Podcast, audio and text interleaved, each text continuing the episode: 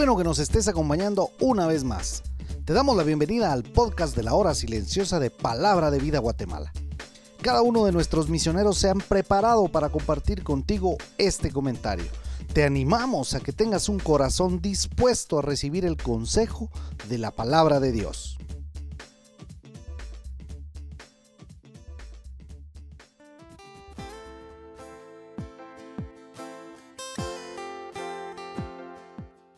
Hola, nuevamente tengo la oportunidad de estar contigo compartiendo el comentario de la hora silenciosa.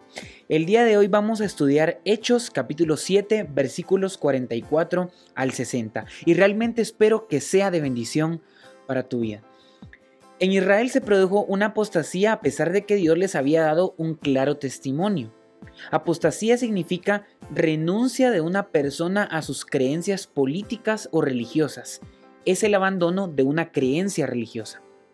En estos primeros pasajes vemos que Dios le pidió a Moisés en el desierto que hiciera un tabernáculo de reunión para que sirviera de testimonio de la presencia de Dios en medio de ellos.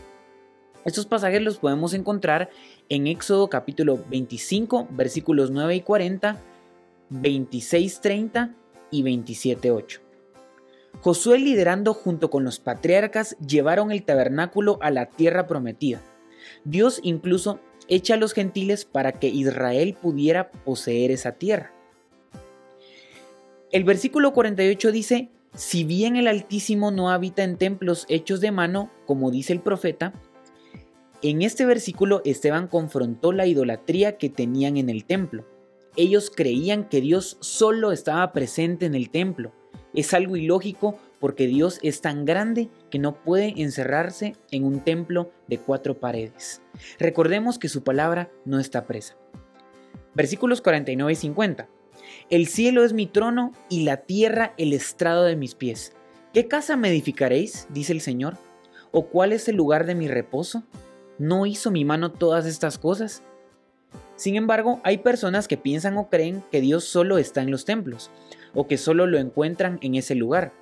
Afuera del templo no cantan, no oran, pareciera que Dios solo existe en ese lugar y el resto de sus vidas no está. No hay comunión con Dios. Para este tipo de personas Dios solo existe en ese lugar. ¿Qué casa me edificaréis? dice el Señor. Sin embargo, por su gracia tan grande, Él también quiere que haya lugares específicos para que lo adoremos y también para darles una oportunidad a sus hijos de aprender en el templo a tener una comunión íntima con Dios y no solo los fines de semana. Versículos 51 al 53 dice, duros de cerviz. El significado bíblico de cerviz de forma literal significa nuca. En términos bíblicos está relacionado con el yugo que se pone en la nuca de un animal pero también se refiere a que cuando una persona es terca, se le dice que tiene dura cerviz. Esteban acusa a los que adoraban en el templo de ser tercos, incircuncisos de corazón y oídos, de resistir al Espíritu Santo y de haber entregado y matado al justo, siguiendo el ejemplo de sus rebeldes antepasados. Por esto Esteban había sido acusado de blasfemar contra la ley de Moisés. Se le acusaba de blasfemar contra Dios porque descartaba el templo. Su respuesta es que la historia de Israel demuestra que el templo solo es un lugar temporal y que en realidad no era esencial para adorar a Dios realmente.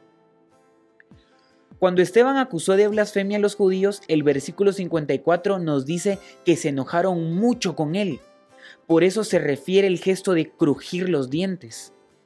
La muerte de Esteban era inevitable y estaba asegurada vemos la valentía de un hombre de demostrar la verdadera adoración a Dios y llegando a su límite humano. Es entonces cuando entra Dios en escena y le permite ver la visión del cielo abierto. Versículos 55 y 56. Vemos a un Esteban que nunca blasfemó contra Dios. Al contrario, sus últimas palabras sobre el templo estaban siendo afirmadas por el mismo Jesús, permitiéndole verlo sentado a la derecha de Dios. Momentos antes de su muerte estaba viendo a su Salvador y se convertiría en un mártir de Jesucristo.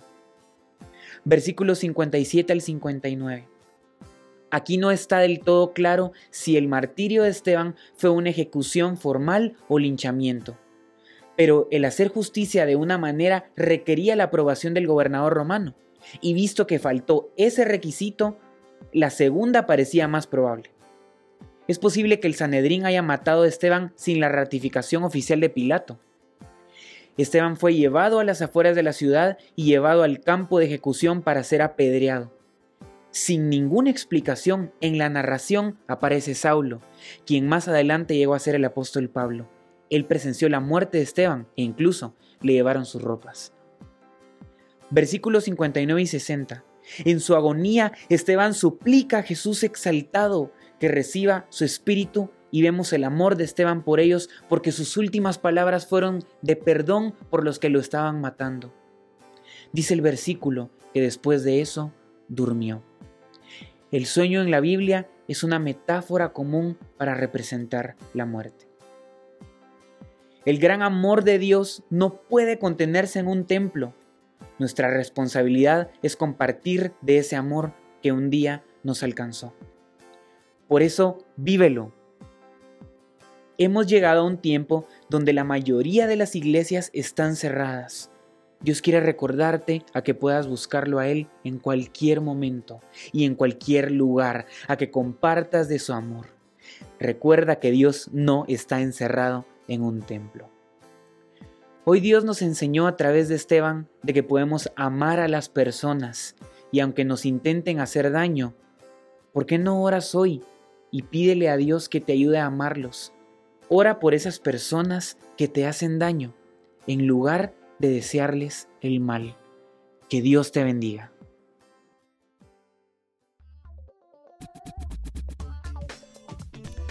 Tú puedes ser parte del crecimiento espiritual de tus amigos compartiendo este podcast con ellos. Síguenos en nuestras redes sociales para recibir más recursos como este. Nos encontramos nuevamente el día de mañana.